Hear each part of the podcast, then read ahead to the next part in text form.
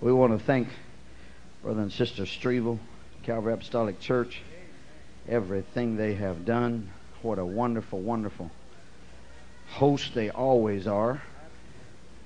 Incredible people. Come to our church the last few years and preached our anniversary services. And they are such a blessing to us. The Strevel family will always, always hold a very special place in my life. About eight and a half, nine years ago, I was at a very difficult time of my life, and it was into that open door that they walked and just filled a very important part. And uh, what a joy, what a joy to know them. Amen. I've been here so many times that uh, nobody's uh, probably uh, unfamiliar with me. Maybe one or two that haven't been here, but I got to trying to count it up today, and it's like 21 services in these youth conferences, so it's been a bunch of them. And uh, preached everything. Bibles out, we'll go to the book of First Kings, chapter 4. Indiana's a wonderful place. A lot of minutes, a lot of things here. And uh, when you go someplace, it's almost impossible not to compare it with your home locale. And uh, we do have some things that you don't have, and you have some. Chapter number four. Amen. And I would like to just read. I'm going to read a lot of scriptures. I hope you'll be patient with me today. For those of you that don't read your Bible regularly, I'm going to help your average today. All right? I'm going to help you catch up on your daily Bible reading.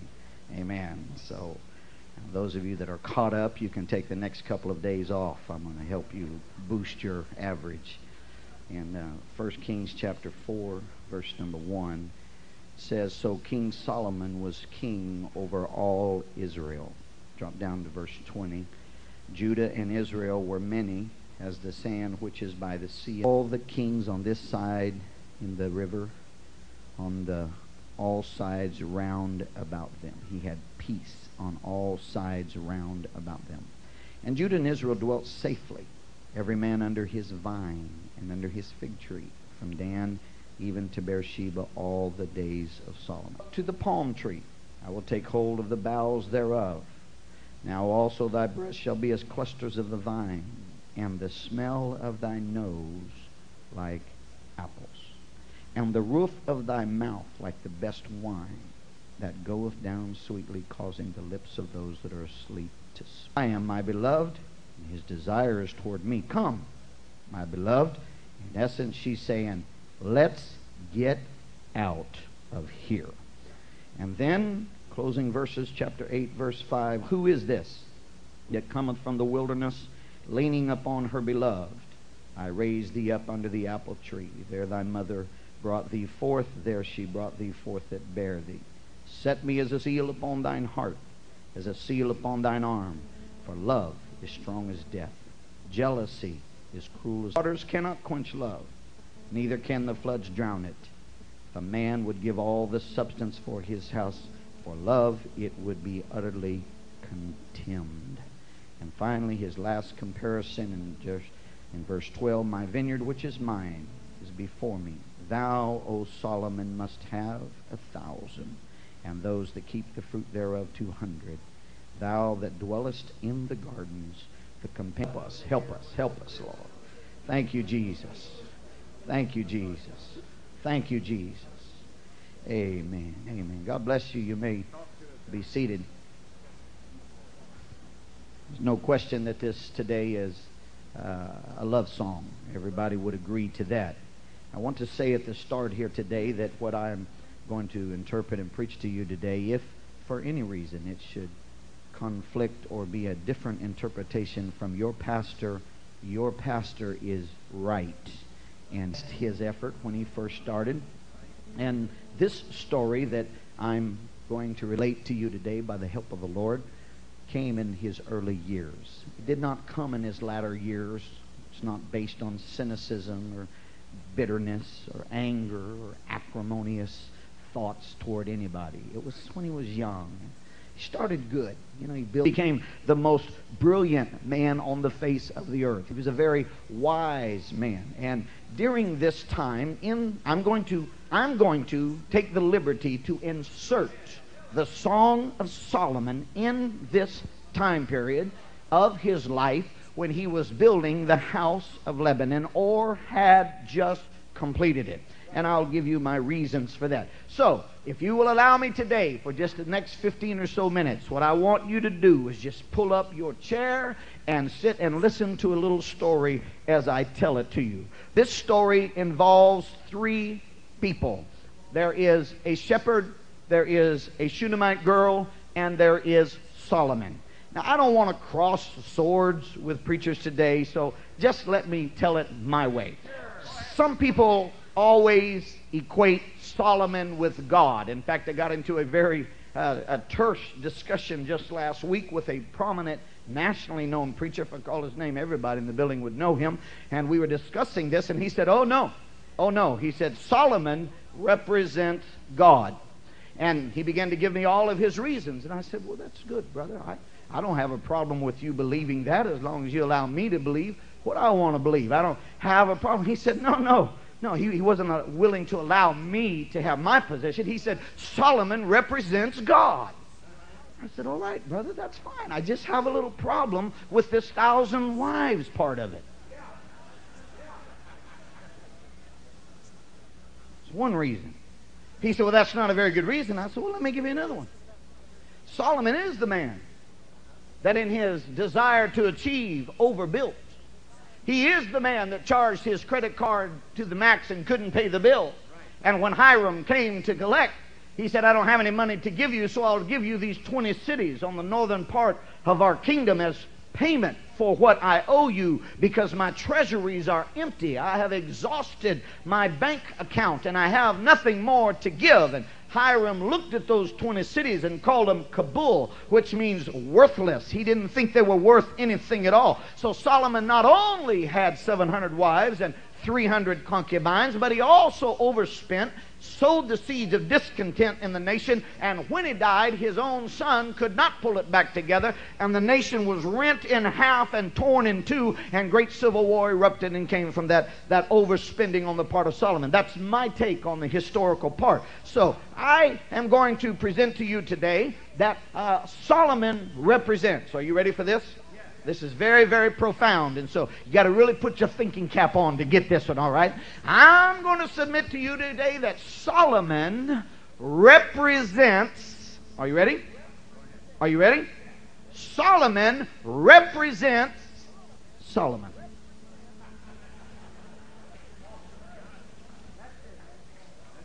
The law of hermeneutics says it's to be taken at face value unless it can't mean that. So when I read Solomon, I'm just believing that it really is talking about Solomon. All right. So I'm going to give you my interpretation of this little story because it is indeed a beautiful story. We know that David was the great hymn writer of Israel. We all acclaim him. And yet we only have 73 recorded songs that David wrote. And yet we don't know how many he wrote, but we know that he wrote 73. And yet the Bible says concerning Solomon that he wrote 1,005 songs. I'm going to make a quantum leap and connect dots today that there's um, that, that some of you may discount what I'm fixing to say, but we do know that he wrote one song, just read part of it to you. He wrote one song to a woman in tribute to a woman and the choices that she made in life. We know that he made one song the number one hit, the best song in the land, and it was written to a woman. And he had a thousand women. And he wrote a thousand songs. So don't throw too many rocks at me when I submit to you that when he got caught up with a babe, he got inspired to write.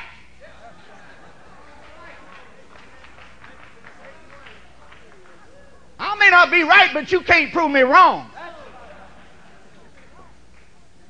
Thousand women, thousand songs. He wrote this one, and in hindsight looked at him and said, That's the best one I ever wrote. It's the song of songs. I'm going to submit to you today that the reason that it was the song of songs was because it was a tribute to a woman who could not be allured away from the shepherd. It was a song about a woman when he dazzled her with the very best he could prevent, provoke her with. He gave her clothes, he gave her opportunity, he brought her into his castle, he wined her and dined her, and when the bottom line choice was made, she said, I don't want your castle, I don't want your riches, I don't want to be one out of a thousand women, I want to be with the shepherd. And Solomon said, I've never met a woman like this. I think I'll write a song in her tribute for her morality and her virtue. That's what I believe. So I want to tell you the little story and, and show you just a little ins and outs of it because it's, it's such a cute little story. Somewhere this, this young girl was the last of a family of siblings, and so she gets the lousy jobs. You know, the youngest gets the bad jobs. They get passed down through the pecking order.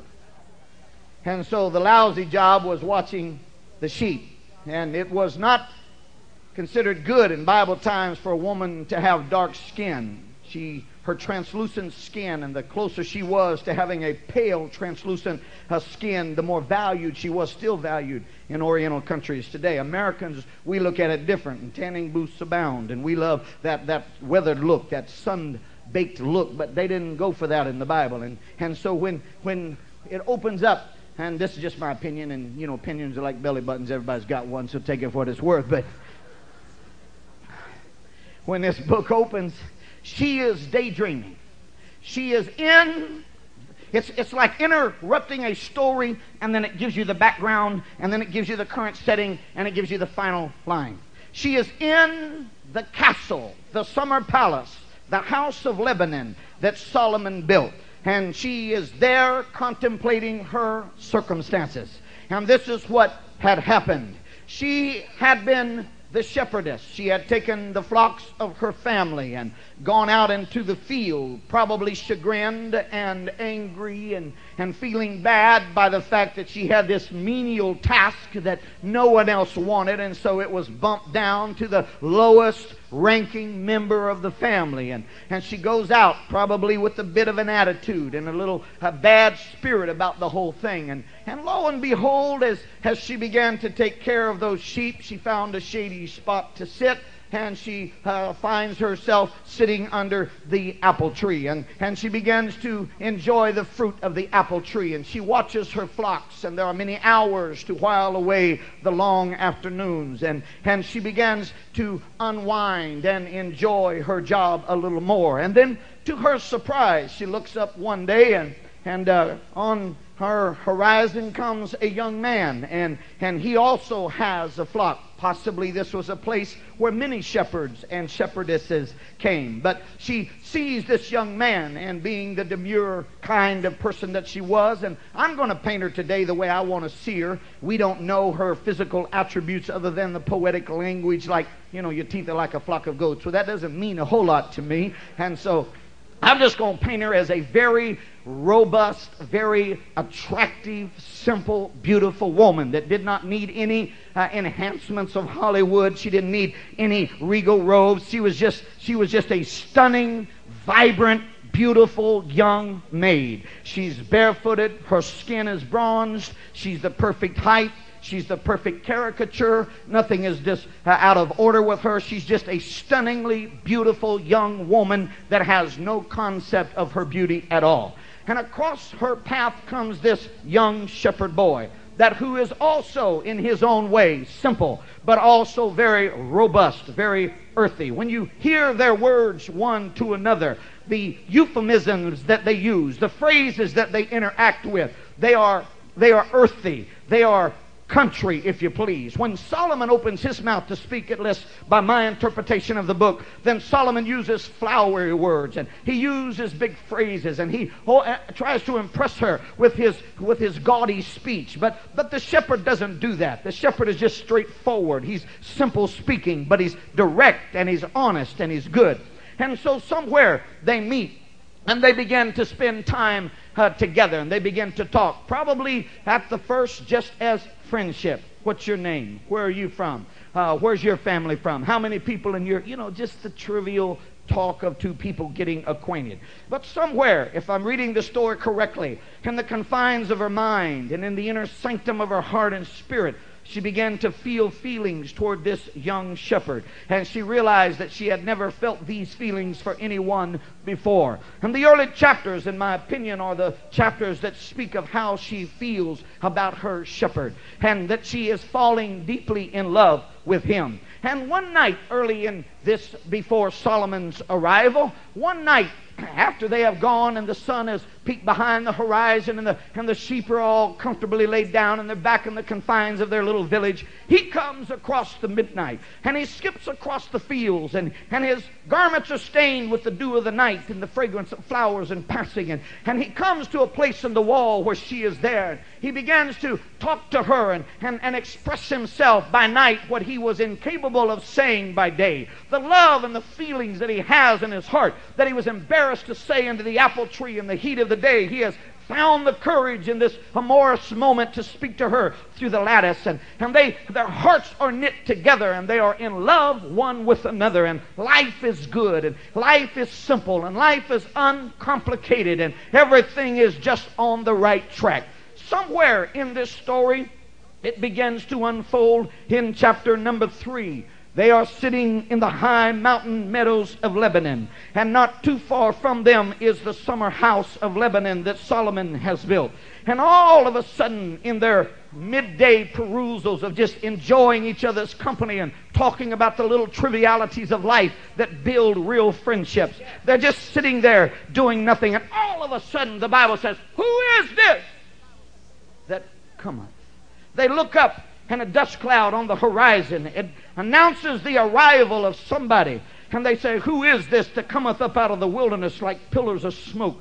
Perfumed with myrrh and frankincense and, and powders of the merchant. These two young, simplistic country people are absolutely blown away when they see the elegance and the opulence of this caravan that is coming. We know from the biblical account that there are 60 men surrounding the bed alone, and they are strapped on their thighs swords, and they are soldiers of great value, and so they are the bodyguard, the forward retinue of Solomon as he makes his way through. And following that bed with 60 armed bodyguards is, is a chariot. And they have never seen a chariot like this before. Their eyes are bugging out, their jaws are slack. They look and they say, didn't know anything like this even existed in the whole world. He said the pillars of the chariot were made out of silver that glistened in the sunlight. The bottom of the chariot was of solid gold, and the coloring of it was purple, indicating the royalty that, that was housed inside this chariot. And the part that absolutely causes me to laugh out loud when I read this in private every single time is it says, the midst thereof being paved with love. Now, I hope I don't blow anybody's theory here, but I'm going to tell you what I think this was. At this stage in the game, Solomon already has 60 wives and 80 concubines. I think he had developed a nice little chariot to cruise and look for wives.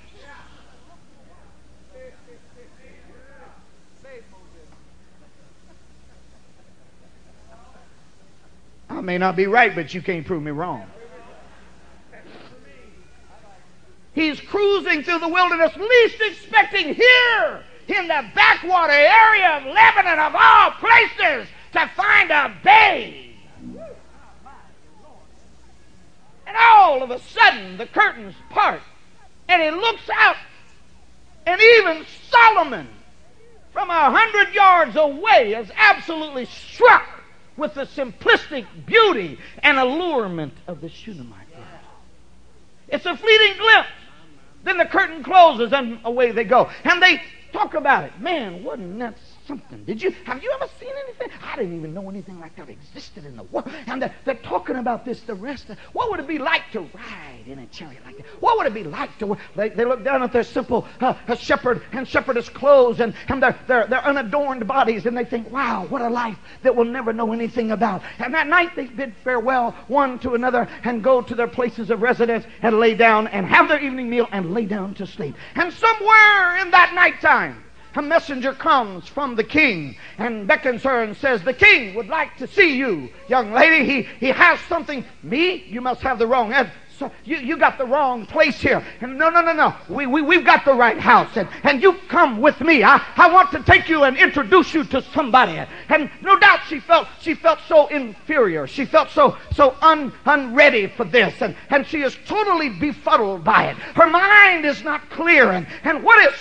this, this is not really happening to me. This must be some kind of a dream. I, I, I don't, I don't know what to think. And, and they usher her into a place and say, You need to change your garments, darling. You're really not in a kind of dress to approach the king. And really, we've got some hot baths ready for you and some, some ointments and fragrances ready for you. And, and we notice that your feet are bare, and obviously, you don't have any shoes. So we would like to put some shoes on your feet and bring you into the presence of Solomon. And so she does. She bathes and does all of the things that they tell her. And these other 140 babes are looking on the 60 wives and 80 concubines are giving her the once overs only a woman can do to another woman. She ain't so hot. Look how dark she is. Peasant. Till she's been out in the sun. Wonder what she does for a living. Wonder who she been hanging out with. Can't believe Solomon's eye would fall on this kind of material. And so they're giving her the once over, which shrinks her inside. She already feels like a total out of place. But they get her dolled up. and She walks into the presence of Solomon, and he begins in chapter 4 to tell her his talk.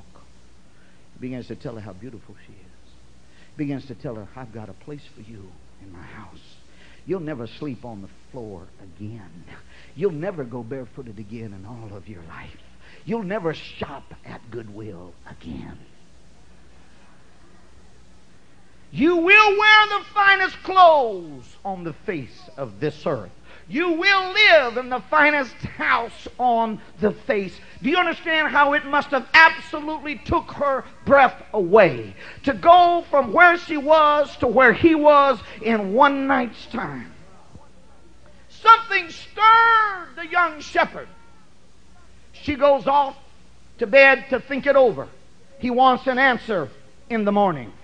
She goes to bed, her mind spinning, trying to compare the two. And as you read the story, she's thinking about this one and thinking about that one. Pull this way, pull that. Do I want to go with Solomon? Do I want to go with my shepherd? What if she is just overwhelmed and in a tears and she's totally dumbfounded and confused? Something stirred her young shepherd, and he rises in the night and he goes to her tent to talk to her, to peek through the lattice again as he has on days gone by. And she's not there. And he asked her family, Where is she? And they said, Solomon sent a messenger. His heart feels like lead. It plummets to the bottom of his stomach. And something rises up in this young shepherd boy that said, I don't have his muscle. I don't have his money. I cannot compete with Solomon, but I am not going to surrender the love of my life that easily. And he takes off through the night and he runs through the hills and the dangers of the night until he finally gets to that place called the Palace in Lebanon, the summer house of Solomon. And he doesn't know where she's at, so he scales the wall and he begins to go from room to room trying to find her. And in chapter number five, he knocks on her door and she can't believe what she's hearing. She said, It's the voice of my beloved. And she hesitates. I, I don't know what to do. I'm not really dressed proper. My, my feet. I, and while she hesitates, he's still looking for her.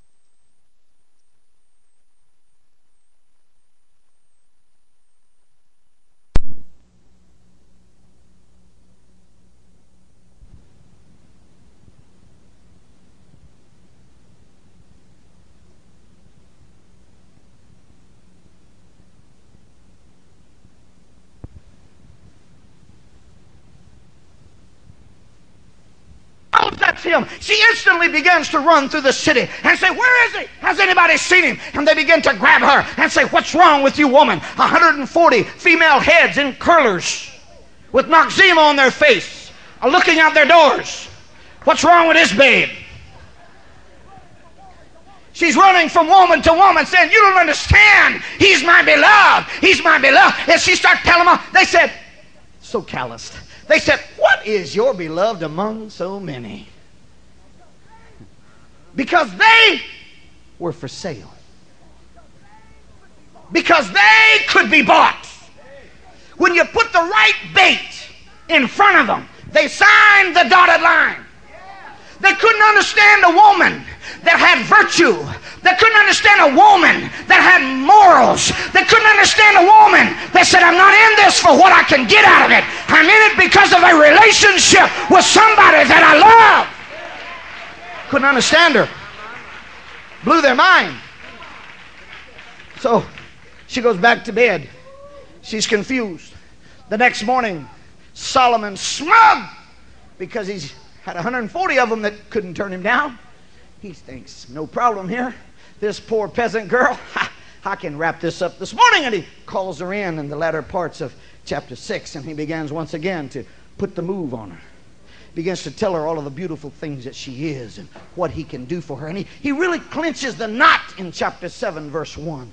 When she walks in, Brother Spell, he gives her the once over to make her feel real beautiful. And Then he says, Brother he looks at her and he says, How beautiful are thy feet with shoes. She's never had shoes before. He is saying, in essence, I can give you things he can't give you. I can cause you to live a lifestyle that he'll never allow you to live.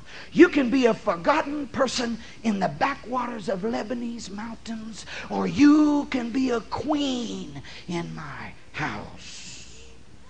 And she is pulled two different directions. She's trying to assimilate this, trying to understand the raging feelings on the inside of her. And it's at that moment that Solomon made his fatal mistake. He should have left apples alone. He had her going. She was listening. Everything was going good. And all of a sudden he said, Your mouth smells like apples. Friend, when he said apples, she absolutely came out of her trance. She snapped up. She remembered an apple tree. She remembered a lover that reached up and plucked an apple. She didn't want fine clothes. She didn't want fame. She stood to her feet and she said, I am my beloved and he is mine.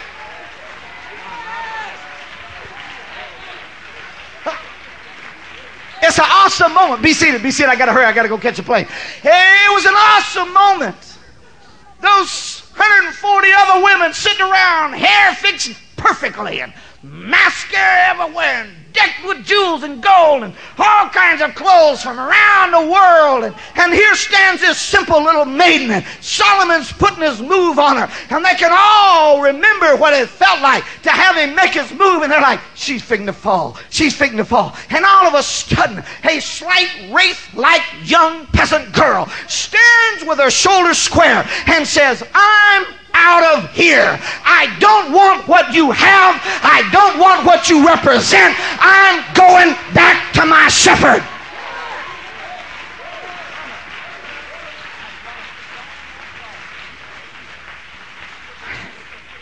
I'm going to get this all mixed up. Sit down. I'm going to get this all mixed up. But why would that song be the song of songs? Because even Solomon, with his wisdom, could see that here is a young woman that can't be bought. Here is a woman that is not allured with fame or fortune. Here's a woman that no matter what I dangle in front of her or attempt to dazzle her with, her affection is not deterred. And the jilted lover wrote a song about a woman because he said, if only Israel could be as devoted to their shepherd, if only my nation could love their God the way she loves her shepherd, we would survive.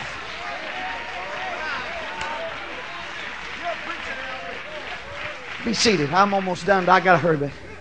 It's such a wonderful story because he was man enough, Brother Strevel, that even though she said no, even though she said, I love him more than I love you, even though she said, He's got more to offer me than you'll ever understand, Mr. Solomon. You don't understand moments under the apple tree. You don't understand true relationship. All you understand is the glamour and glitz of the world. You're impressed with Pharaoh's daughter. You're impressed with the princesses of this world. That doesn't impress me at all. And even Solomon had enough sense to look at it and say, wait just a minute. What if Israel sang the song, The Lord is my shepherd? I shall not want. What if Israel fell in love with the shepherd the way she has fallen in love?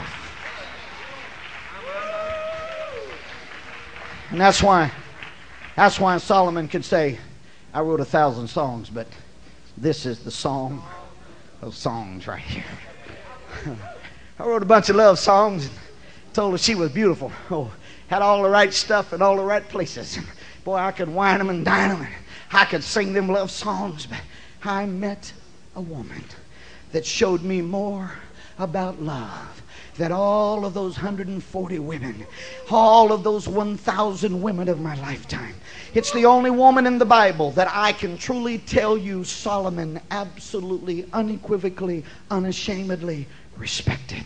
He respected her because she made up her mind I don't want your glitz. Why would this book be in the Bible? Why would this be relevant to young people today? Because somewhere in your life, He is going to make an effort to pull you out of the church. There's going to be a sports coach that tells you what you could do if you just joined the local high school basketball team. There's going to be a sports figure in your life, and you've got to look it all over and say, hey, I'm out of here. I'm in love with the shepherd. I've spent too much time under the apple tree. Oh, yeah. Be seated. Somewhere somewhere in your high school, you beautiful, godly, virtuous young ladies, there's going to be those young men that are sick and tired of the twerps and the tramps of this world. They're sick and tired of the easy ladies. I'm sorry to say it so bluntly, but they talk about and laugh about and don't respect. And they're going to see a good, beautiful, Holy Ghost filled young lady, and they're going to make their play for you. And it's at that time you can't look at the fact that he's the captain of the football team or he's the president of the student body. It does not not make any difference. I'm in love with Jesus, and He's the one I want. And if you offer me the moon and the stars, it doesn't make me any difference. Lift your hands and make love just a moment to the shepherd. Tell him that you're committed to him. Tell him that you're in love with him.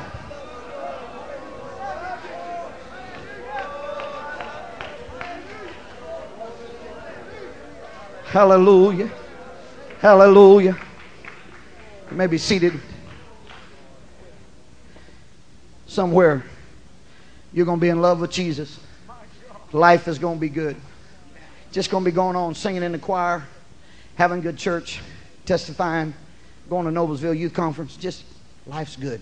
Just you and Jesus under the apple tree, just enjoying life. And all of a sudden, he going to roll up with his chariot. And you're going to say, I ain't never seen nothing like this. I, I didn't even know these kind of things existed. Boy, we can. but you don't know what I'm talking. You don't have your own Gulfstream. You don't have your own Manhattan townhouse and your condominium down on the banks of Miami somewhere. You don't have. You don't know what this is all like. And if you're not careful, there'll be a time where you get confused. If you're not careful, you'll think, "Oh, I don't. What do I really want here? What? What? What? What should I really do?" And that's when you need to remember what it was like under that apple tree. He loved you when Solomon was nowhere in sight. He loved you when you did not have shoes on your feet. He loved you when you didn't have nice clothes. Don't you turn him away for some cheap little thing out there in the world.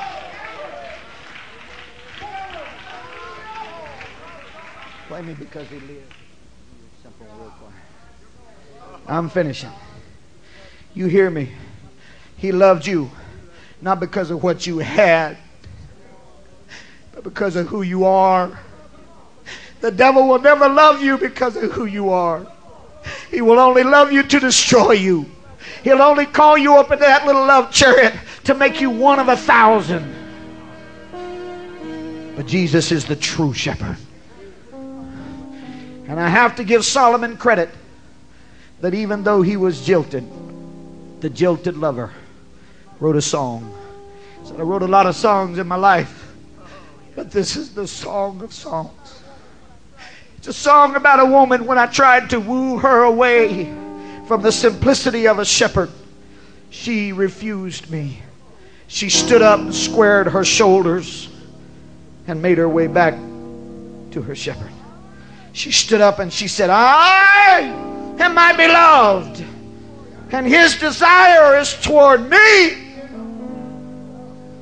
Come, my beloved, let us go forth into the field. Too many comparisons for time today. The shepherd was caught up in the open fields, the canopy of heaven above them, and the balustrade of beautiful fir trees and cedars of Lebanon. Solomon tried to impress her with his gardens. So when you get to the end of it all, the shepherd looks at him and says, Yeah, Solomon, you must have a thousand gardens, and those that keep it, a hundred different men. But I want you to know, sir, you that dwell in the gardens, I want you to understand that we're not interested in your gardens. We're not interested in your walled in pleasures. We're interested in the freedom of being able to live the way God created us to live. We're interested in being a child the way God intended us to be a child. Her family, I conclude with this, her family did not know what would happen. They only knew the midnight messenger had carried her away. They only knew the visit by the shepherd had come in the night, and they did not know what the outcome would be. Would the shepherd come home brokenhearted, or would they come home as a couple? And somebody looked up, and this is what they said Who is this that cometh from the wilderness, leaning upon her beloved?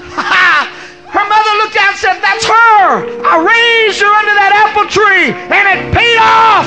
Hallelujah. I taught her how to love the shepherd and it paid off in the long run.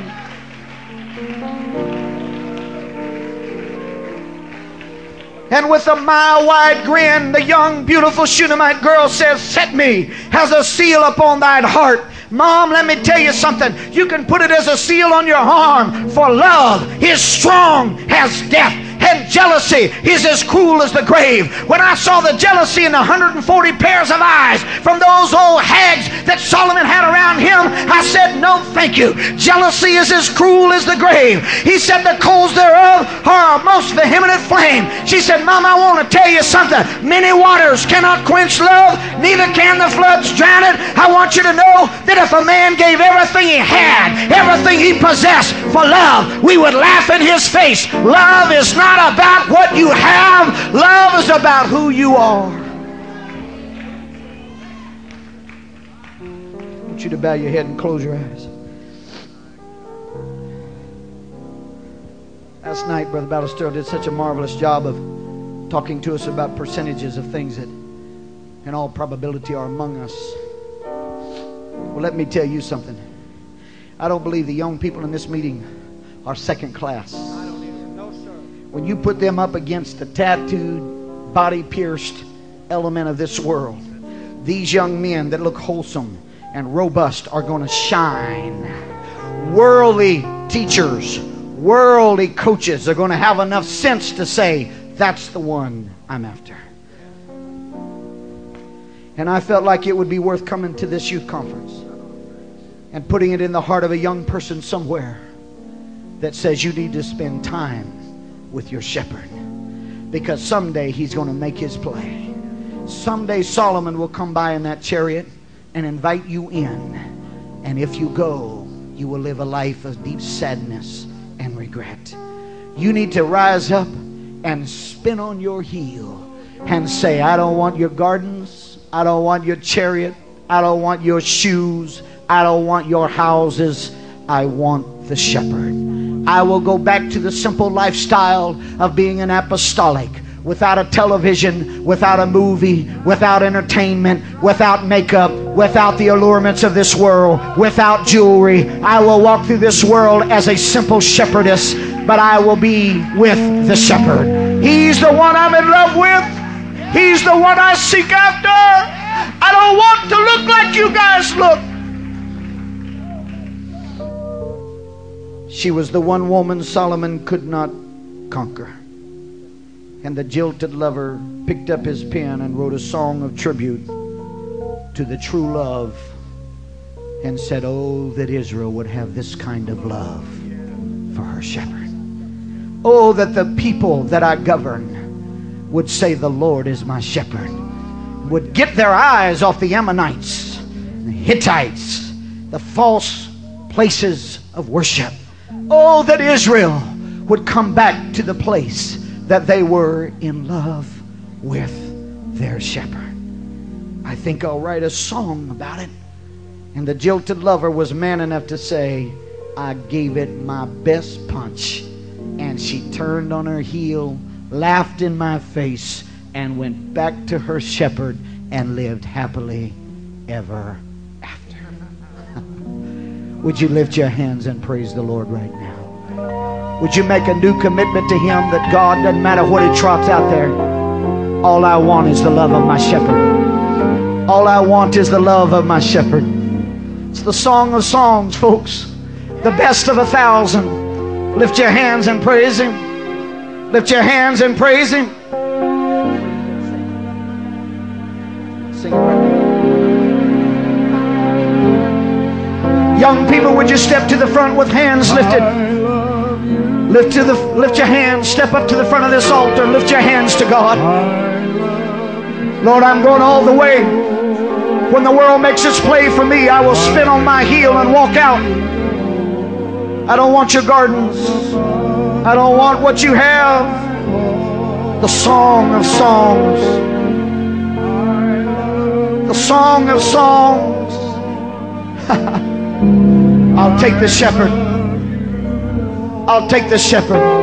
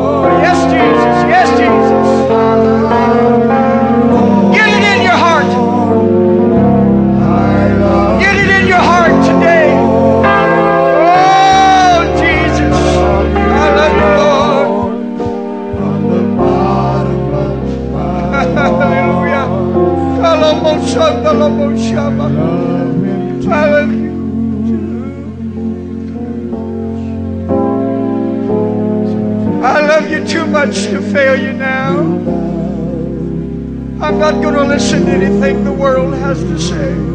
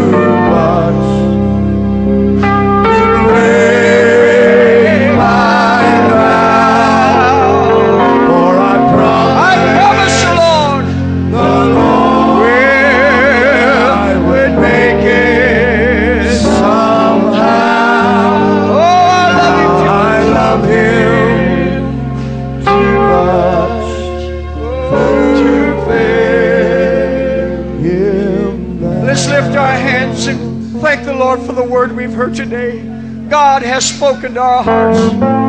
Hallelujah. Don't put your hands down till you've made a commitment, letting God know that you want to serve Him and love Him with all of your heart.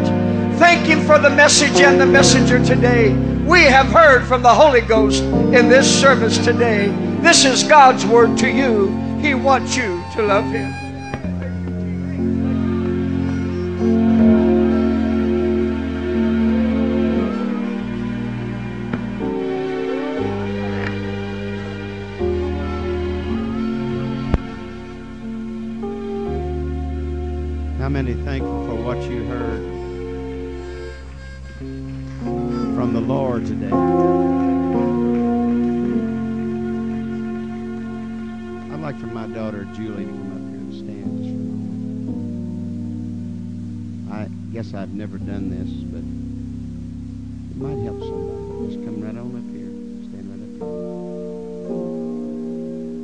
Your kids all you need to do, young folks, is just fall in love with Jesus. Really fall in love with Him. And everything else will fade in the background. Thank you, darling. I just want to tell that.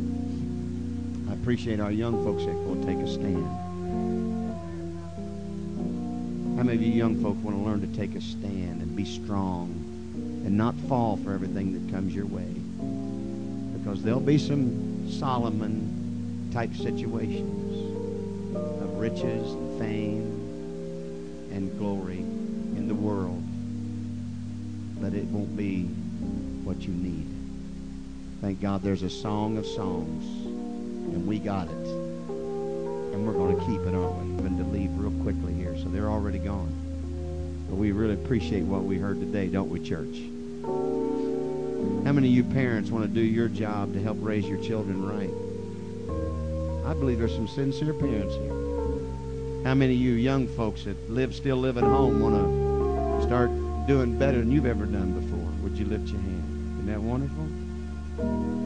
Praise God. God bless you. Thank you again for coming, all of you. You just made us feel good. We couldn't we couldn't do it without you. Thank you very much. Lord willing, we'll be back here next year if Jesus tarries and doesn't come. Uh, we're going to feed all the preachers and their wives uh, that are here. If you'd like to go with us,